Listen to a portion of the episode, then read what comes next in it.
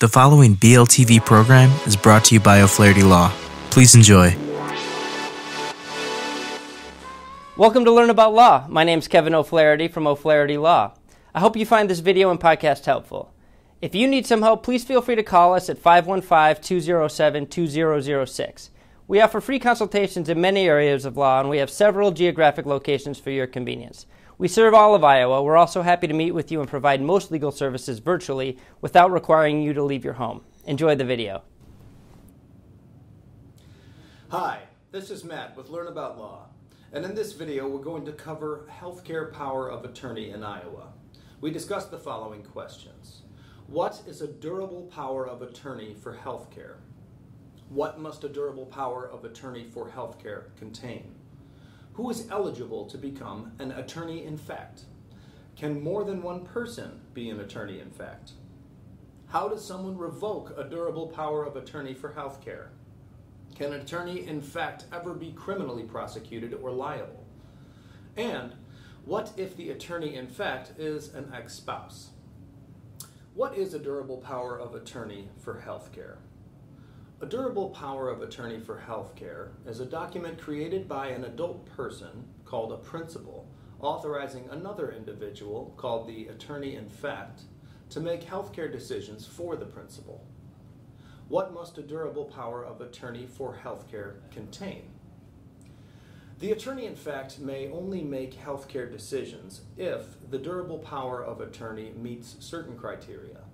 The durable power of attorney for healthcare must explicitly authorize the attorney, in fact, to make healthcare decisions, contain the date of its execution, the date it is signed, and to be acknowledged by at least two individuals who, in the presence of each other and the principal, witnessed the signing or is acknowledged to be a notary.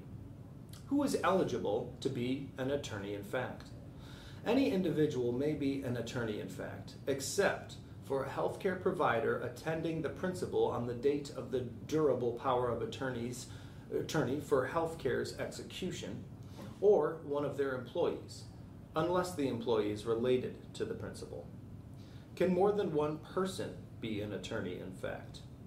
The law allows the principal to list alternative attorneys in fact if the original attorney is unavailable. How does a principal revoke a durable power of attorney for healthcare?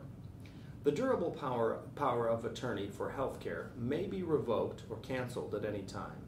It may be revoked by um, any manner in which the principal is able to communicate the intent to revoke without regard to mental or physical condition. The principal must notify the attorney in fact orally or in writing.